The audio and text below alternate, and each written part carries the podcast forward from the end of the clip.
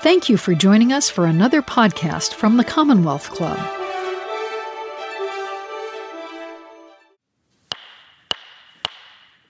Good afternoon. Welcome to the Commonwealth Club of California. My name is Gerald Harris. I am chair of the club's Science and Technology uh, member led forum and your host for this afternoon. The objective of the Science and Technology Forum is to develop a broad based community of shared interest that produces superb programs focused on the issues in science and technology in the whole world, since the world is involved in science and technology.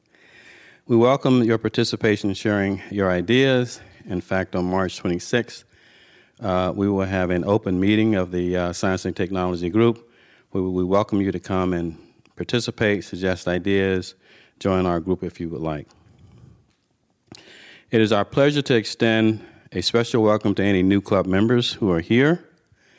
We know you will enjoy your membership and look forward to seeing you often.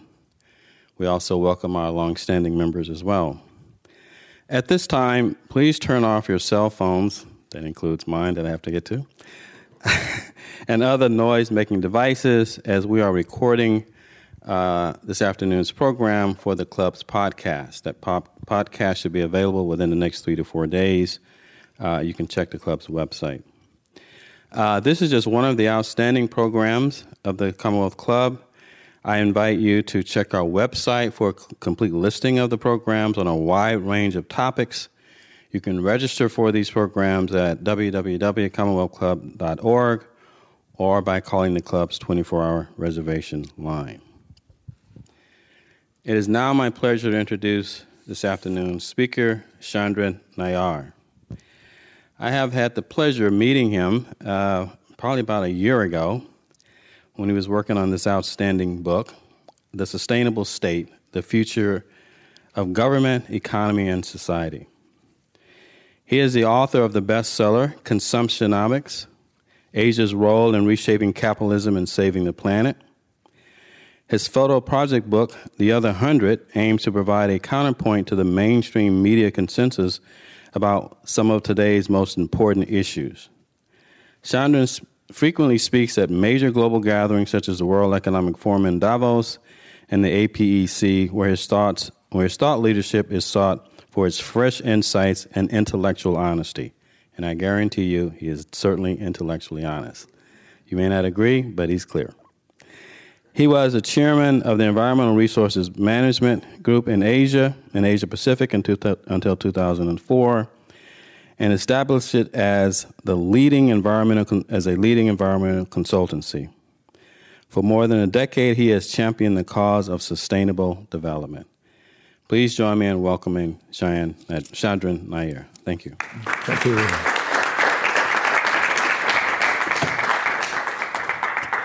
Thank you. Uh, thank you, everyone, for coming. Um, I was expecting about 500 people. the last time I spoke in Asia, there was about 300, but you know, we have more people than you have. Uh, we have more efficient public transport, I suspect, in some parts. Uh, but uh, thank you for coming. Um, what I'm going to try and do is sketch out um, some of the arguments of the book.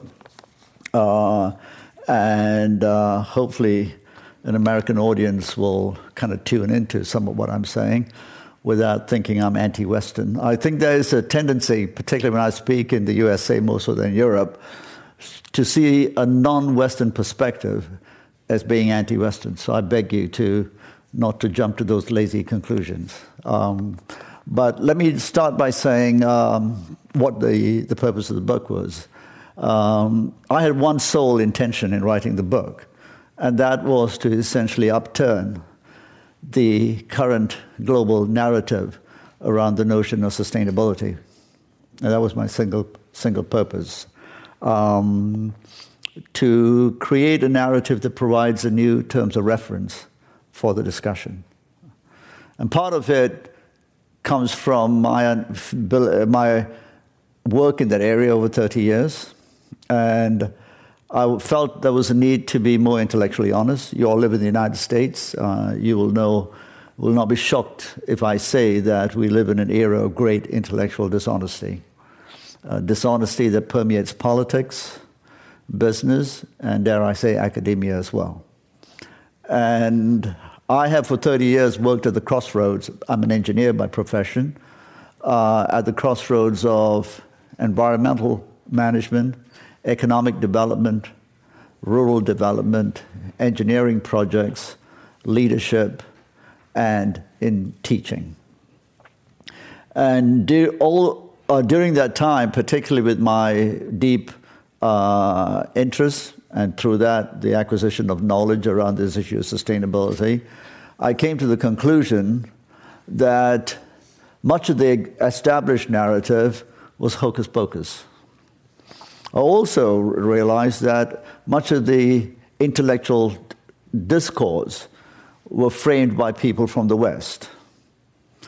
Uh, and, and that's not a bad, necessarily a bad thing, but I also began to understand that um, the narrative on sustainability was framed by people who came from the most unsustainable societies on the planet. There was something a bit odd about that picture. Uh, so, and at the same time, if you buy into my argument about intellectual dishonesty and that so called thought leaders are captive to paymasters, uh, they were not willing or able to essentially dive deeper into the challenges that, that we face. And so my first book was an attempt to essentially say that none of the discussions we can have about uh, environment consum- uh, and sustainability um, can go very far until we understand that we have essentially designed an economic model premised on essentially promoting relentless consumption. Uh, buy things you don't need with money you don't have. Uh, it's the great American model, I think. Go to the mall. Uh, and if you're middle class, to impress people you don't like. Um, and that economic model, you don't need to be a rocket scientist to understand, is essentially now at war with the planet. It's essentially destructive. It's aided and abetted by what is an ideological fetish called the free market. And that in itself is now at war with both people and the planet. And please, when I say those things, uh, a lot of people might start to say, oh my God, this guy's a bit of an environmentalist. Uh, he must you know, be a card carrying member of Greenpeace. Uh, I'm not. I live in Hong Kong. Uh, I probably pay higher rent than most of you. Uh, I have no problems with capitalism, etc. But I do think we need to start to understand what the, the challenge at hand is. And so this book, the, the Sustainable State, was my attempt to essentially reframe the global discussion about the uh, notions about sustainability and to do that, I, I, I, admit that I have to be rather bold. Uh, I'm not making too many friends, and nor was the intention to make friends. Um, much of book writing these days is about how many books you can sell. So say all the nice things that people want to hear, and you might get popular. Uh, but I was more interested in being uh, very brutally honest about the conundrum that we, we face, and thus the boldness. Um, what I came to understand over 30 years of working in this area was the utter denial at the heart of much of the construct. The intellectual dishonesty matched by the ignorance of the real world. And what I am trying to do with this book is to say, let's look at it from a different point of view. So, in a nutshell, what the book attempts to do is to say that um, if you believe, like I do, that the 21st century will be unique in human history uh, because of the existential threats posed by a peaking population of about 10 to 12 billion, depending on uh, uh, which, which stats you want to believe, essentially climate change, what I call the overreach of technology. Gerald and I were just talking about it. The moment you say technology is part of the problem, you must be a Luddite. Uh, I've been saying for 10 years that technology, we have overreach of technology, too much technology for our own good, and, and much of the technology is attuned towards making things a lot more convenient, easier, more, faster, and making us dumber. Um, the only people who talk about the virtues of technology uh, in the sense of it being um, the panacea for all our ills are the owners of tech. Uh, and the other thing we have confused is technology as digitization rather than technology. In my view, the most important technology the world needs today are toilets. And toilets are very sophisticated technology. Uh, 80% of the world probably don't have access to what you consider uh, and take for granted, which is a toilet. Uh, overreach of so so uh, the 21st century would be defined by those things: population, peaking, uh, climate change, overreach of technology, and the crisis of what I call capitalism, which is the, the, an economic model that essentially thrives on overconsumption through the, the, the externalization of cost both at the extractive stage and at the, at the consumption stage. So if you look at two of the, the largest companies in the world in terms of market cap today, I think one of them is Apple, the other is Amazon. Apple's business model is premised on essentially planned obsolescence. And we, we valued the, the, the, most valuable company today in the world is one that is based, its business model essentially throwing things away. Amazon is based on buying junk, reduced price, externalizing costs. Uh, if you start internalizing the cost of these uh, business models, then you have a very different, different business model. Uh, I'm not sure what an iPad costs today in, in the USA. What's it cost? 1,000 US, maybe? So I've argued that the true price of an iPad is probably 10,000 bucks. If you take in the true cost of all the externalities, the, the, the rare metals, the earth, the carbon footprint, etc., and the labor costs. Uh, there is no secret to why your iPads are not made in California and they're made elsewhere and uh, they are disposed all over the world, but not in California. So the disposal costs, etc. I've challenged business books to prove me wrong. Uh, uh, all of them have run scared of trying to prove me wrong that the true price is probably 10,000, but even if it's 5,000, I win the bet. Uh, so our entire business model is essentially based on making things cheaper so that we, the lemmings consumers, can essentially continue to consume to drive the economic, the economic model. And um, so the question then is, why does that relate to the need for a different discussion about sustainability? So the book basically says that if we are to deal with a, a global sustainability crisis, be it climate change, water resources, plastics in the ocean, you name it, then we will have to essentially understand that we will have to have draconian rules. Draconian rules. So my argument is I think advanced democracies are incapable of enforcing draconian rules. I was at a dinner last night with uh, some of the leading companies from the Bay Area. I will not name them. Uh, and there were, you know, young, earnest people. You know, they all jump into this. I want to save the planet. Um, people couldn't understand that that uh, no one would die if you banned plastic bottles. No one would.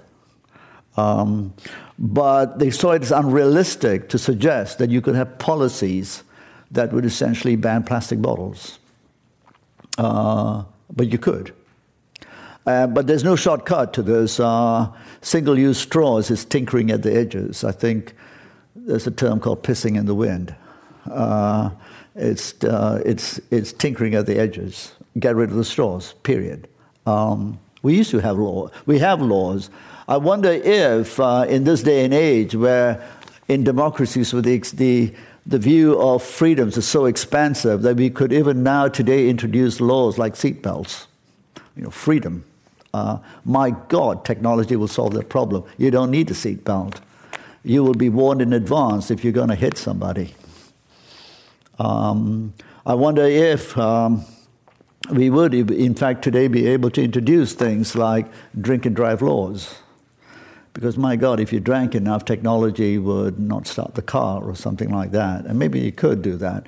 But we have such an expansive view of what our freedoms are that it's very difficult in advanced economies, in my view, to now start to change.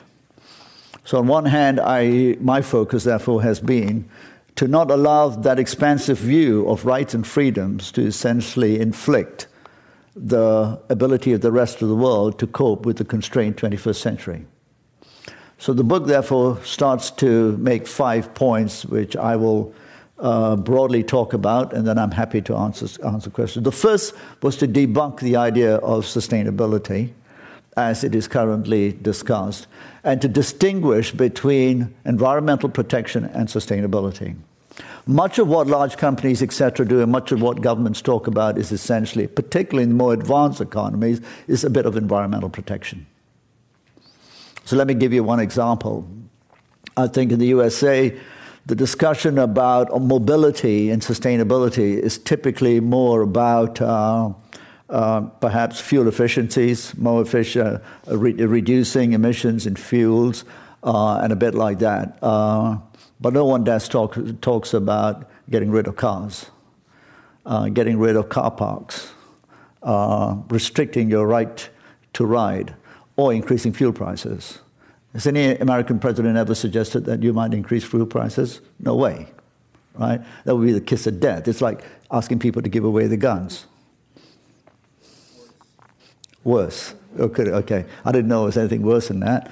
but uh, but uh, so, uh, so there's real confusion about this. Um, water conservation is a bit about recycling and things like that. But in California, and some of you would probably know, which is, uh, which is probably one of the most, uh, the predictions are most drought stricken areas in the world going forward. And if you see some of the NASA predictions over the next 50 years, there's going to be a lot of burning. Uh, would there be laws that essentially prevented people from having uh, swimming pools? restriction on lawns, uh, watering, all of those things, and in fact, restrictions on where people can live, because the cost of people having the right to live in essentially dangerous areas is huge on the taxpayer, etc. Will this happen? Well, does the state have the power to do it? I am not sure. Again, when I spoke uh, on Tuesday at UCLA, um, a couple of people did say to me that they live in fire risk areas and they would have to move, uh, but not through the, the, the laws at the moment because there are no laws that are going to demand that they move, but they will move for their own safety. But I think this is coming, and we would have to do this, uh, but I'm not sure the liberal states can do this. So so, so when we talk about environmental protection and sustainability, they're two very different uh, issues, and they depend on the, the nature of the political systems. So the first part of the book discusses the differences between environmental protection and sustainability uh, in, in this broader sense. The second one is the idea that the private sector and companies is essentially can deliver on sustainability goals. And this is hocus pocus. Uh, so I try and debunk that. It doesn't make companies bad or evil, but that's not the nature of the beast. Uh, you can't ask Pizza Hut to sell less pizzas. Uh, you can't ask GM to sell less cars, but you can tinker with emissions. Uh, you can make them a bit more efficient. But meanwhile, please do not tackle the issue of gasoline prices. Uh, do not have road pricing. Do you have road pricing in? No. So these are the most basic things uh, you don't have because the freedoms are so expansive. So the idea that private companies could address the issue of sustainability is something that in the world I live in, attending uh, business forums all over the world, uh, I'm often sitting here on a panel with CEOs from large multinational companies talking a lot of hogwash about uh, how their companies are committed to uh, sustainability all they do is tinker around the edges with a bit of environmental protection, a bit of water recycling, carbon footprint reduction, all good, but that's not sustainable. Sustainability is deciding that you will not sell your cars anymore in this area, and this is the premium on the car. And by the way, those, uh, uh, uh, those uh, fizzy drinks will reduce the sugar content by 90% if, we are, if you are to sell it. That's sustainability, and that is the rule of law. Companies don't do that. The other point about sustainability, of course, is the notion of less. Uh, companies don't do less, they do more. All right, so, so that doesn't make them bad, but essentially, all companies have a license to operate. And in a constrained power planet, those license, that license to operate will have to essentially embed in them much stricter rules. What do companies fear the most? Regulation.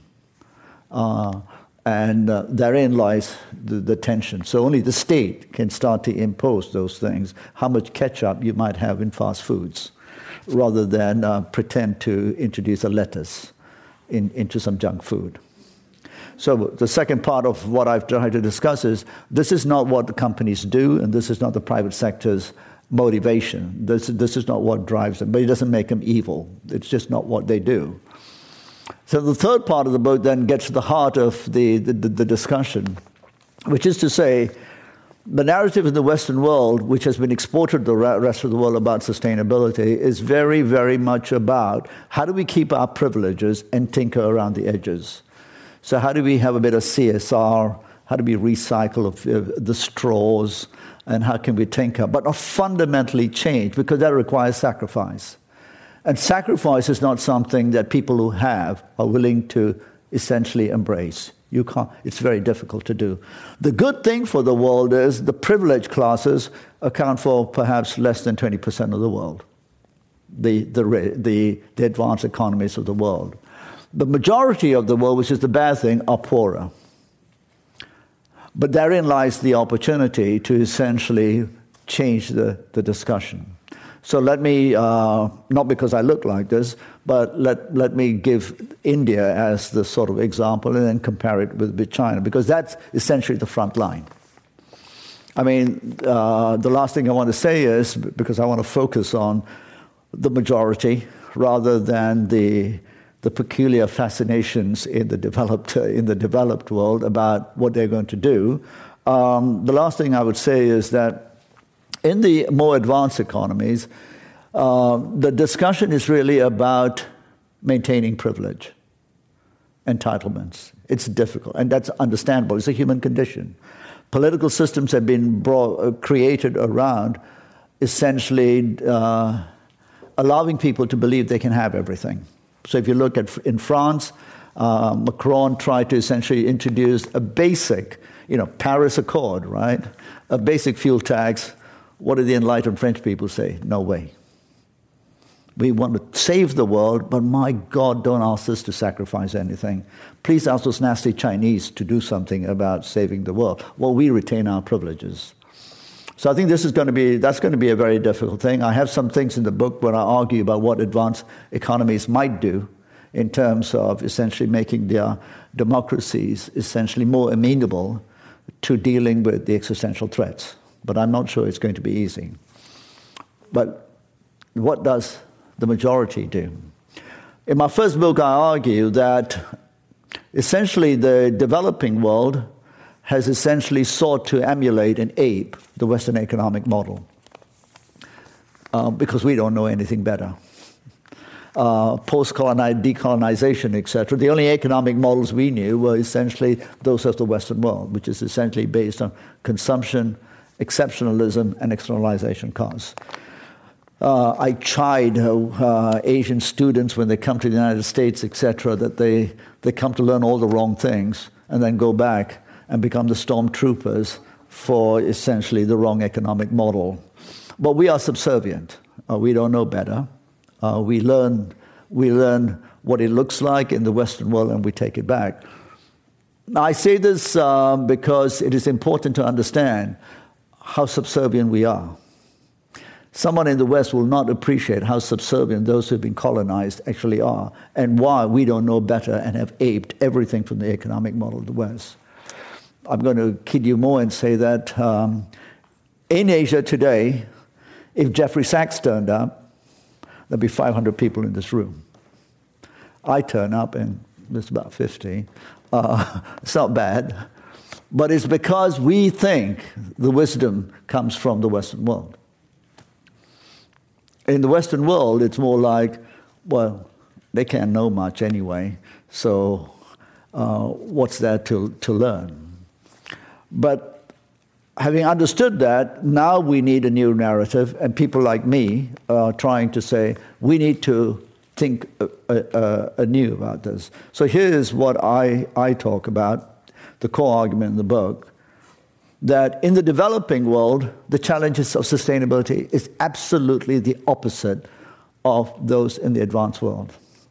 The advanced world is about let's reduce our emissions a bit, etc., get all these targets done, and continue to preserve the lifestyles we enjoy, which is understandable. In the developing world, it's completely different. The majority of the population don't have what I call the basic rights to life. So I'm going to take India as an example and say, for instance, 600 million Indians still uh, practice open defecation. I, I, understand the numbers in San Francisco are rising, but, uh, but uh, I think it'll take a while before you catch up with the, my, my brothers and sisters in India. Um, 600 million. Then we can talk about housing. Uh, something like 700 million Indians don't have a permanent home. Take that across Asia, Africa, etc., you run into billions. Uh, that right to those basic rights are not going to come because we'll start having a free market in which uh, people will work for Walmart, FDI, save a few pennies in a bank, and then buy a house through a mortgage. This is not going to happen. Now, on the other hand, those basic rights to life, which I call f- food safe and secure supplies, which is a big thing in itself, uh, which, is, which I, I won't get into all the details. Um, food supply will be one of the, the most critical things confronting the, the people of the developing world. Second is a home, uh, an abode, which, with which comes oh, basic water and sanitation facilities. Most people in the world don't have access to that. And then we have essentially basic energy needs. Uh, and we're not talking heating and cooling systems, we're just talking a bulb and a basic uh, uh energy for cooking, etc. And then we're talking about public health access and education, the basic rights of life. You will note I haven't included as basic rights freedom of speech and stuff. Those are luxuries that we can, uh, we can talk about when we have the basic rights lab. Now, to just meet those basic rights uh, in the developing world of hundreds of billions of people will upturn the material resources of the world. There's a couple of books that have been written about just the amount of material you would need to essentially provide basic housing. We're not talking about uh, you know 3,000 square meters in a lawn. Uh, we're talking uh, and the barbecue pit and the swimming pool. Uh, uh, we're not talking about uh, anything more than perhaps um, 700 square foot for a family of about six. Basic, basic stuff. Uh, no bathtubs, uh, not even shower heads, perhaps, basic things. But the dignity of essentially and the security of, uh, of uh, moving people away from the drudgery of life, uh, which is, uh, engulfs the lives of many. Just to do that would essentially increase emissions around the world. So, my argument is the 21st century will be messy whether we like it or not. Much of the discussion is about, oh, we need to reduce emissions, cap carbon, etc. This ain't going to happen in the developing world because there is the majority who still have their basic rights uh, are not met, and these need to be devel- developed. And there's no, there's, there are more efficient ways, but you're not going to reduce the fact that uh, resources are going to be stretched and emissions will continue to rise to meet the, and those people have a right for their basic needs to be, to be met. So that's a very different problem of sustainability. Now the question is, how do these large countries allow their people, their populations, these basic rights without completely dooming the planet? That is the question. The argument I make is the, the stresses are going to be there. It's going to be extremely stressful. You might not feel it here, but the ramifications and the, tr- the ripple effects will be felt around the world. In fact, they are being felt. But to do that, um, the governments of those large countries will need to be extremely what I call strong. In fact, I call them uh, strong states that will need to essentially impose law and order so that collective welfare takes precedence over individual rights. So let me give you an example. Um, if, uh, if, for instance, you wanted to build 100,000 homes in a certain area in China, the Chinese government would essentially make uh, a simple calculation. 100,000 people would benefit. Oh, let, me, let me just increase those numbers and talk about a fast train from Lanzhou to Xinjiang. Uh, several hundred kilometers of uh, kilometers and it would benefit 50 million people. In doing that, you might have to move 50,000 people. The equation in, is rather simple 50 million, 50,000 will move them. I think in this country, if you wanted to build a fast train, you'd have to ask everyone which Starbucks they'd like to stop at, just because you know they need to get their cup of coffee. And the fast train eventually becomes a slow train, and then depending on which uh, which party is in power, nothing happens. Um, so you, you can't make, make decisions. But the India problem is severe in this regard. The inability of the Indian state to work because it's a democracy, I would argue, gives it a very, very low chance of dealing with the existential threat of essentially sustainability. So, my argument is that in the large developing countries of the world, you need very strong states.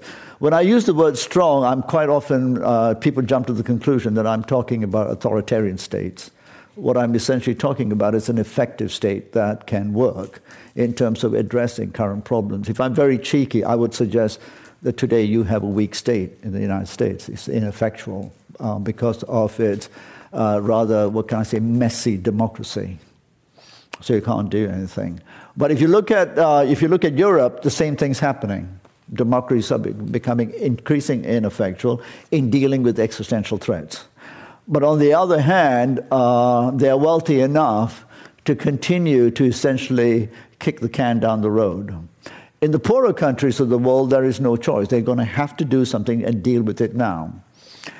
Since I've written the book, uh, and it was published in October, uh, uh I, I have I travel a lot, not talking about the book, uh, but on the work I do. And I've essentially uh, done projects since October in China, India, and Indonesia, three of the most populated countries in the world, and certainly in Asia. And the projects I worked on food supply, housing, and essentially job creation for slums in, in Jakarta, population, uh, daytime, close to 20 million, um, have uh, confirmed in me my view that there is no alternative to the arguments that I make in the book for a tough, strong state that essentially makes the trade off between expansive rights and individual freedoms. And so, for those countries, um, without a strong state, I can only see chaos uh, in terms of meeting those basic human rights. Now, having said that, therefore, I argue that to do this, these countries will need to essentially start to create policies that essentially start to redefine uh, notions of freedoms and rights. So, for instance, um, uh, how many of you have been to Jakarta? Yeah. So you will know that Jakarta probably needs more cars, uh, like I need a hole in my head. Right? Um, same thing if you go to Mumbai. Um, so you're going to need to have a government that's able to essentially restrict car ownerships or put exorbitant uh, costs on the privilege of that, uh, uh, of that luxury. And you can only do this if the state has essentially the power uh, to do that. But you have to start to create a very different narrative around what is the right and what isn't, isn't the rights of, of people uh, in, in those countries. You are listening to the Commonwealth Club of California. Hear thousands of our podcasts on iTunes, Google Play, and Stitcher. And when you're in the Bay Area, please join us live for one of our 500 programs each year. You can find us online at commonwealthclub.org. Now, back to our program.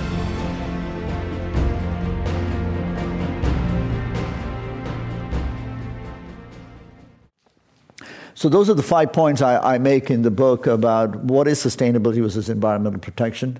The private sector does not deliver on sustainability. It can be legislated to essentially reduce its impacts based on its free ride on externalities.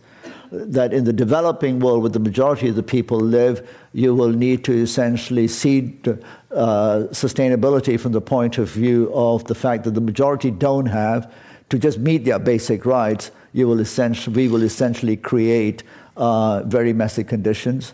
The only way to mitigate would be to therefore decide what can people have once they meet their basic rights, rather than the notion that people can have everything, can have everything that they, they desire.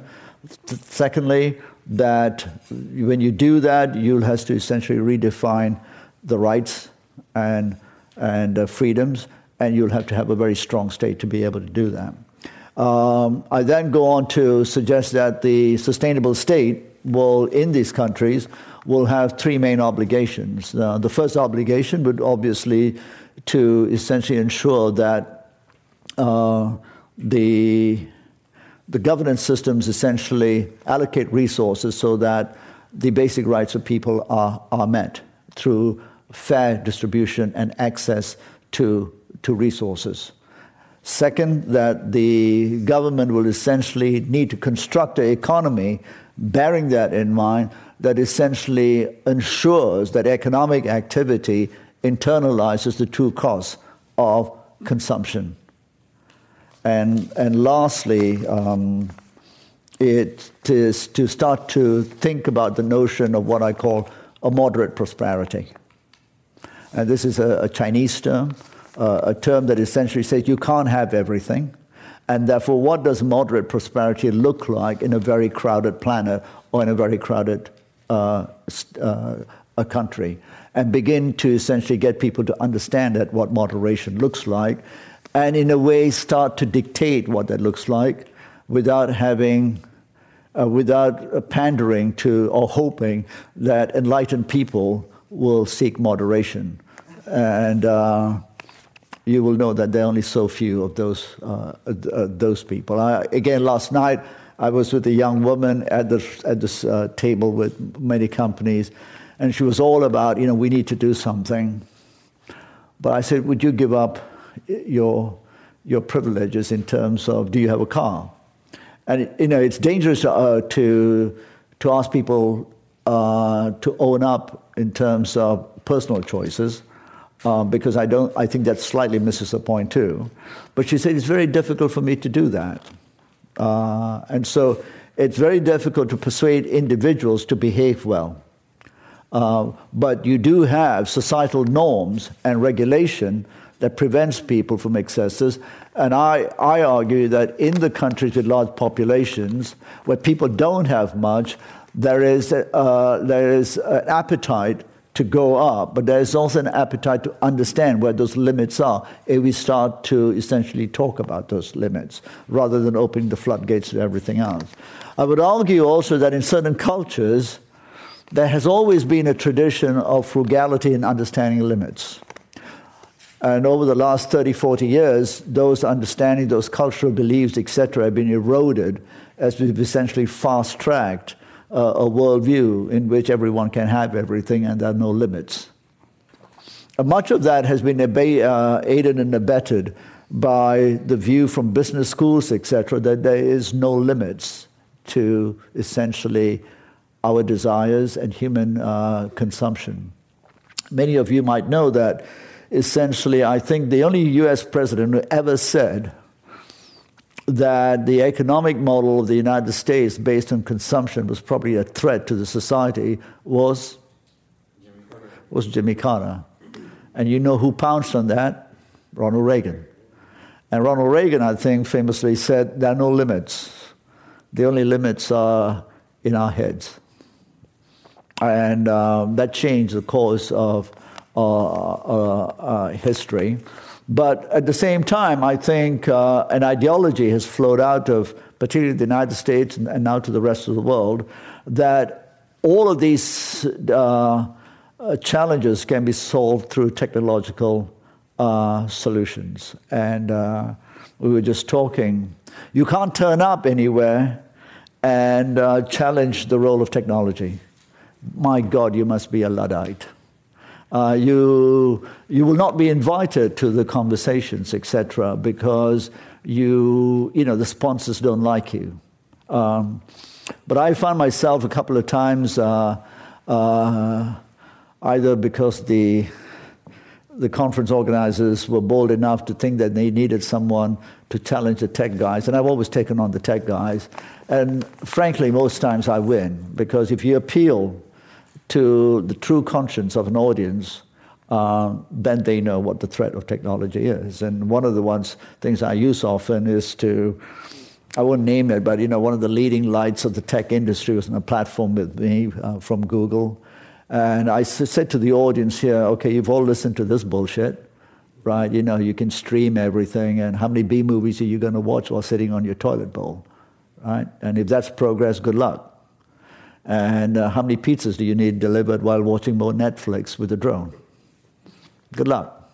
Um, but let's look at this. How many of you have children?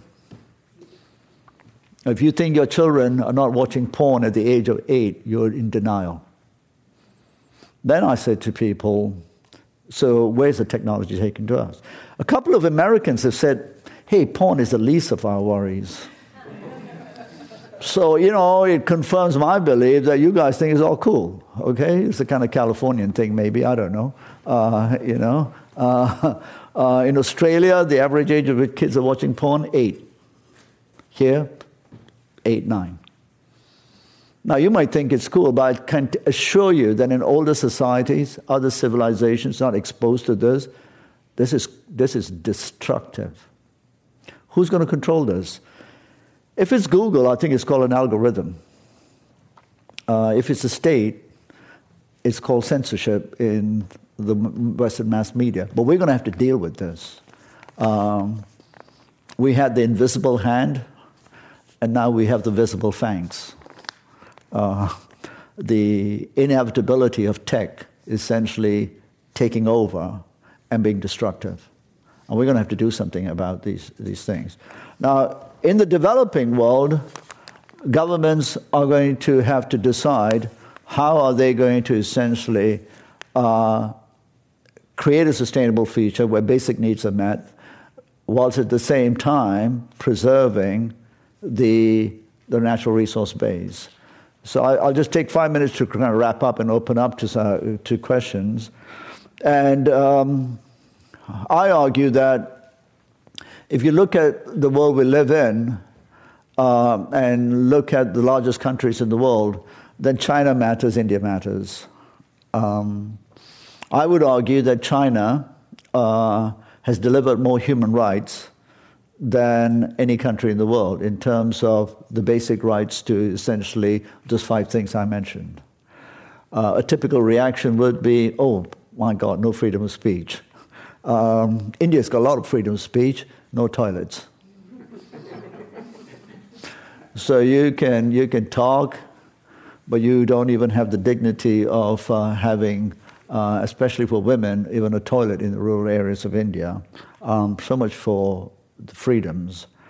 So uh, I've come to the conclusion that essentially, in terms of meeting these threats uh, with climate change, resource constraints, etc., we will need very strong states. I'm agnostic to whether you call it a democracy or whether you call it uh, communism, whatever. But a strong, effective state is the only means by which we can essentially ensure that the basic rights to life, which is essentially the definition of sustainability without destroying the resource base, is an equation that can, can be managed. And I, I am most fearful that the largest democracy in the world will not be able to do this. The, the largest uh, state controlled economy has so far proven to be much more effective in dealing with those issues and has the tools uh, to do deal with it.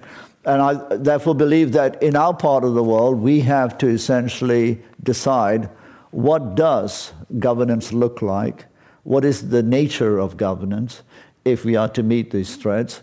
But there's no running away from essentially having strong institutions that essentially which are legitimate, which are competent, which can deliver on those, uh, on those uh, threats where the majority's needs have to be met, whilst at the same time posing a real threat to the resource base, because those people have a right to that as well. So, with that, uh, I'll stop now, and I'm very happy to take uh, any questions. Thank you very much.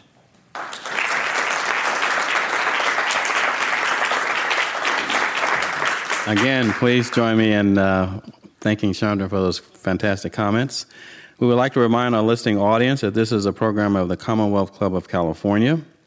We now open the floor for questions, and I'm going to start with, with the first one that I think is very typical in, in the United States. Um, one of the con- concerns about the strong state is corruption at the top. And you mentioned China, and as we know in the history of China, there was something called the Cultural Revolution. Yeah. Okay. And so when you when you argue for this, as we know, there's this corruption is widespread around the world, and in strong states, this tends to to happen a lot. So, what uh, do you have in your book or ideas you have for some kind of check, balance, oversight, or whatever uh, to avoid the likelihood of corruption? Because remember, they're going to be populated by human beings. Yeah not by engineers, I mean uh, engineered machines. Yeah. Okay, so that's the first question. Okay, thank you. Um, I think it's important to understand, as you said, that corruption in different forms are formed through all societies and, and in, in different economic uh, situations. I think it's also important not to conflate a strong state with a corrupt state. They're not necessarily the, the same thing. Uh, I was asked the same question uh, last night. Nigeria is very corrupt. Well, it's because it's a weak state, not because it is a strong state. Uh, when China had its uh, Cultural Revolution, etc., it was essentially a fragmented state that was essentially trying to coalesce around uh, a, single, a single purpose. Today, um, China is uh, still battling corruption, but India is far more corrupt uh, India is a weak state that is corrupt. A stronger India would be a state in which corruption is essentially where corruption is accountable. Uh, I mean, just to, to, to give you uh, an example of what I mean. I was in Maharashtra state last week. Maharashtra state, which is where Mumbai is, and there is a drought. Uh, we were working, two weeks ago, we were working uh, on these projects that I do as part of our leadership program around essentially uh, creating farmer producing centers in rural areas that create self sufficiency and, and, uh, and agricultural produce that are essentially not just market driven. Um, in Maharashtra state only, guess how many farmer suicides? 60,000. I mean, this is, these are numbers that you think would be headlines. Headlines more so than what happened in New Zealand last night but no one talks about it. This would never happen in China today. It could not happen. Um, so the, the point I'm trying to make here is that the failure of the state to essentially create the conditions to essentially empower people to have decent lives is what I define as a strong state. A state that fails and is corrupt is essentially essentially one that is weak. Another example I'd give you is if you're building a bridge in China or a railway line, and it's $100 million, and you would expect, like in all societies, siphoning of uh, 10%. What's the percentage here? Uh, just a trick question. Um, but let's say 10% gets siphoned off, but the bridge, better be built. And if it collapses, someone will pay very quickly, as has happened with some of the railways. In India, uh, 100 million or 200 million, 60% siphoned off. The bridge takes 20 years to complete. It collapses the, the week later. Nobody goes to jail. That's the difference in terms of the accountability. So I, don't, I, I would like to argue that the strong state is not the same thing as a corrupt state. A corrupt state is essentially a weak state. And I go into the book into arguing, and just one more example I argue Japan is a strong state. And the state, uh, when I talk about the strong state, is the contract between a societal understanding, how the instruments of society work, and the, the norms that essentially allow the institutions to work. That's why all the toilets in Japan are clean. Anyone been to Japan? Yeah. Uh, is it the state cleaning it? No, it's a societal contract, which is my definition of therefore what that state looks like. The Korean state is strong, even if some of the institutions uh, do fail through uh, corruption, etc. But the state, as a wider context, is a, is a, is a stronger state.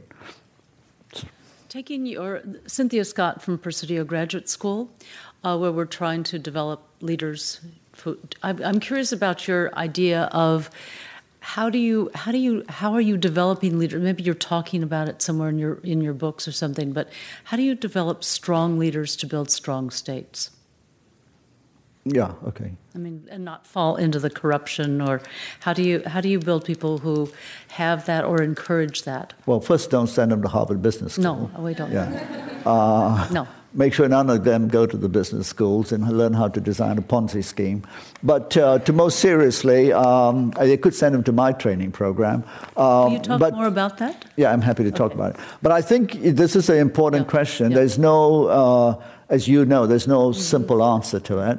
But I do think, firstly, we need to change the narrative about what leadership looks like mm-hmm. in terms of the world we live in. So the leadership programs I, I uh, we work on and we've built on is to essentially say that leadership is not about, you know, the Jack Welch model. No. Which was essentially the model that was transported across the world. Go to GE and become a great leader and build a great company. Mm-hmm. What we talk about is essentially to say this is what the world looks like, these are the constraints. Mm-hmm. Um, to be a leader that is able to, you know, build more cars on time on a production line and deliver to customers, that's the easy bit. The real leadership now is to understand essentially the purpose of the company, the world we live in, what products you do, the externalities of those products, ask those hard questions, and then essentially have a firm ethical underpinning that essentially starts to question business models. So, yesterday, again, I will not uh, mention the tech companies. Um, they were all talking about energy efficiency and stuff. That's the easy stuff. The difficult stuff in the leadership, which is non existent in these companies, in my view, apart from the functional leadership, which is we can get more market share. That's okay. Go and learn that at Harvard and INSEAD. The real leadership, in my view, today is is our business model essentially responsible? Now, if you start asking that question, then you start getting into the, the realm of uh, true leadership. There are very few schools that teach this. In fact, I know of, of very few that do this. Fundamentally asking, what are we doing? Mm-hmm. And not sort of philosophically talking about purpose, but getting back to the economics of essentially the business model. And that's kind of what we, we try and do, without talking about ethics in an abstract way. Sorry. But one more thing about the indigenous models. You just said something that somehow the indigenous can do you see the indigenous models being resurrected kind of like confucianism in china and other places to kind of give that other I think there are, I think there are philosophical underpinnings and cultural underpinnings in these societies mm-hmm. which have been uh, come under assault. I uh, I think there's an assault of modernity, which is essentially got older societies believing that everything they have is essentially old fashioned and needs to be extinguished. Again, come back to, you know, why do 80, 90% of Indians are vegetarian? It's based on 10,000 years of civilization. And now meat consumption is increasing in India, which is disastrous. But it's a great amount of wisdom. But that wisdom, and even in China, has been eroded by this assault of modernity, which is essentially an assault, and without being too divisive, of westernization.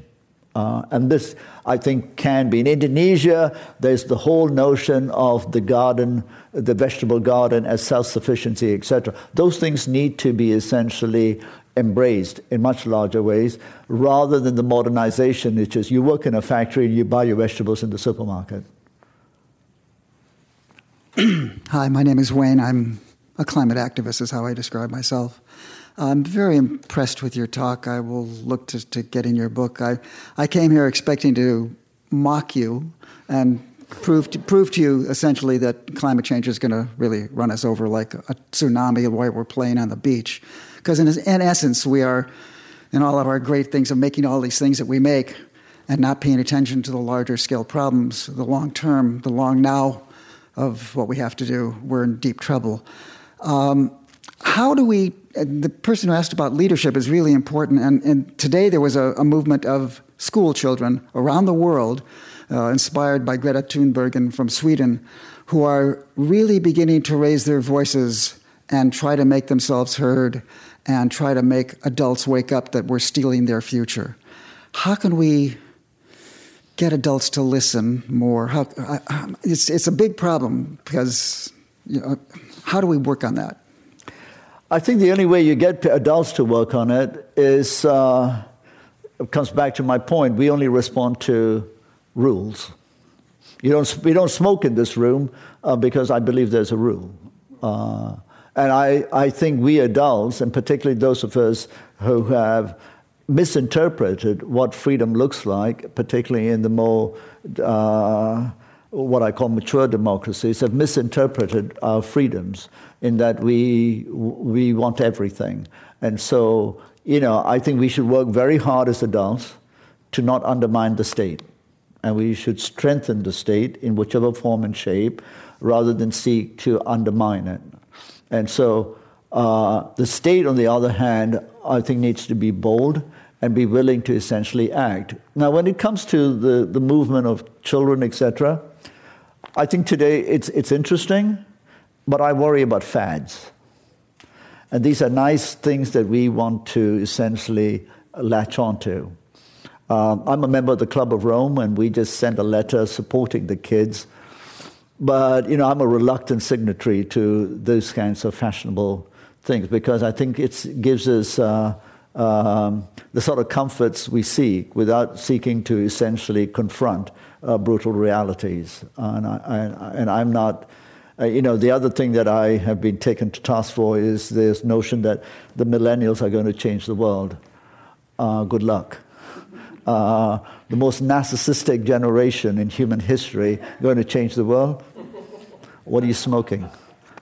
So, uh, and the other idea is that the millennials, if it's an age group, people essentially focus on the cafe latte drinks, sipping, you know, bicycle riding, sandal, marijuana smoking, uh, millennials in the first world. Most of the millennials in the world have nothing to share. So when they say, you know, millennials are into sharing, oh yeah, the yuppies are. But most millennials in the world don't have anything to share. They are the people I'm talking about who don't have their basics met. They are going to be part of the hundreds of millions who will generate more emissions. And they have a right to those emissions because they don't have their basic rights met. Hi, I want to thank you for coming. And I'm sorry our crowd isn't bigger because you certainly have a big message for us. I have a question. I am so caught up in Amazon.com. I mean, it just seems it's so seductive. I mean, I try to say I'm not even going to look at that, but I am just one person. I can think of all the households in America. Yeah. Amazon Prime, free shipping. We have all the boxes. Yeah. How and the returnables, and they don't pay. No one pays for them. How do we possibly stop? Well, I think Donald Trump's going to take them on.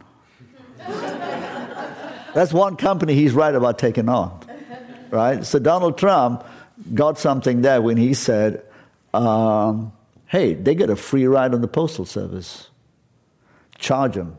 They get a free ride on all that baggage. Charge them. Then, and of course, you've, you've been very honest to admit we're all lemmings. You know, I've gone on track to say, but the consumer is an idiot people don't like to hear this, but just go to the supermarket. We are all, as you said, uh, you know, we are prone to being addicted. I mean, that's what Facebook is. That's what Amazon is. This is the new, this is the new cocaine. Now, when you got a cocaine addiction, what do you do? The state needs to intervene, the, fight the drug. Now we need to fight the machine. I, I seriously believe if we don't, um, the consequences are dire. But the only, but the business model for Amazon and Apple work because they get a free ride, complete free ride, right? So you, so when the Amazon and Facebook people talk to me about energy efficiencies, that's just tinkering. The real sustainability challenge for them is, are you cool with selling so much junk? Are you cool with a product that is based on planned obsolescence? That is truly, but they can't, but they can't challenge that. Only the state can. But the, when the state is so weak that it's captive to such strong economic interests, it can't do much. And that's fundamentally, and we are going to have to do something about it. You're starting to do something on, on the data side, I believe, at least the Europeans are. I'm interested to see how the American Senate and all of that, who uh, the politicians, who seem to hold these companies in such awe, how they're going to react. But the public seems to be essentially asleep at the wheel. Now, this is one of the most, edu- supposedly one of the most advanced nations in the world. Why are they asleep at the wheel? And I think this requires the state to take that responsibility. Okay, I'm going to squeeze in the last question here. Um, I think worldwide right now, what we're noticing is almost a collapse of our religious institutions. When the Pope apologizes for priests raping nuns in India, we're, we're in trouble. Uh, I think I can talk about the conservative church supporting Donald Trump in this country Sorry? The conservative church in this country supporting Donald Trump.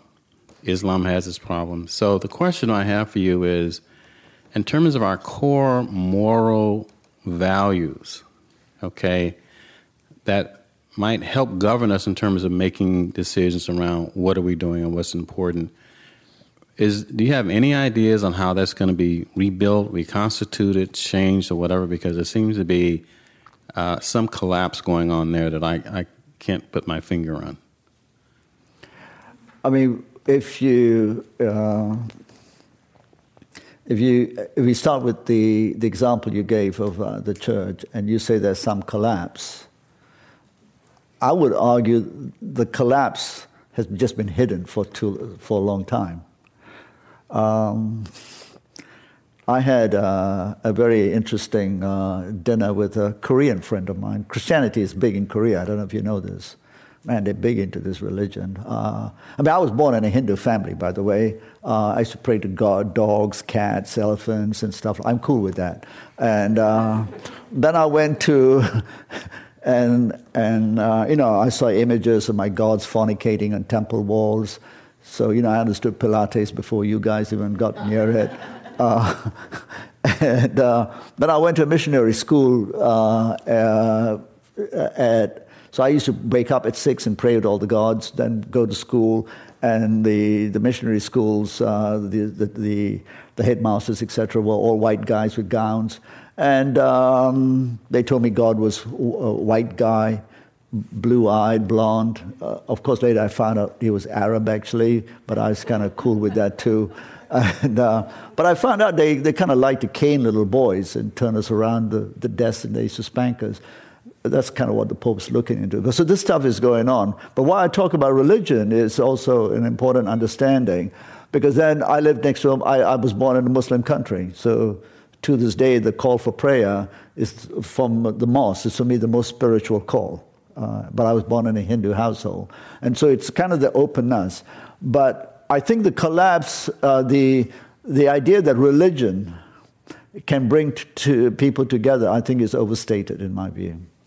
Um, but I have argued in a piece that I have written and tried to get published that perhaps religion can find a new focus, as you said, with all the religions in some kind of difficulty. Uh, there's Hindu revivalism in India, Islam's got problems, Christianity has got all. I mean, but asking men to take on the faith and curb their sexual desires, I found was always an oxymoron. Uh, it's called biology. Uh, um, but uh, and and so I've I've thought of uh, writing a I've written a piece which no one's published yet, which means I'm probably onto something, right? Uh, um, that religion too could take on the sustainability cause and put a marker down. And I use plastic as the example.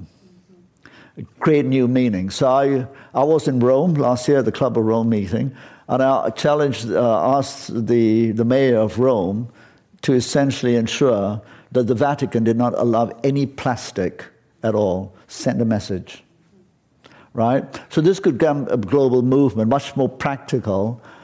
And that then you galvanize those, for whatever reason, who still have faith in their religion to take on an action and begin to internalize some sort of morality around the planet. And I thought, how good would it be if then Mecca banned plastics? Right? Imagine the world. The Sikh temple of uh, the Golden Temple in Amritsar in Punjab has banned plastics. You can't take anything near it. But imagine all the religious sites around the world ban plastics, and the cities where they are ban plastics. That's where religion could have a huge impact on a scourge, which would then change and give meaning. So I'm not sure if I'm answering your question, but I think religion could use plastic as the way to galvanize the new religion, which is how to essentially live within constraints and, and not waste. So that would be uh, uh, one thing I would sort of get uh, you know religion to start to uh, grapple with. Again, thank me. Uh, join me in thanking Chandran Nair for his fantastic presentation. Thank you. Meeting at the Commonwealth Club is now adjourned. Thank you. Thank you very We'll much. be outside. Uh, books are available to sign. Yeah, and please buy the books, Please yeah. uh, buy some books and uh, chat with him. Thank you so much for coming. Thank you.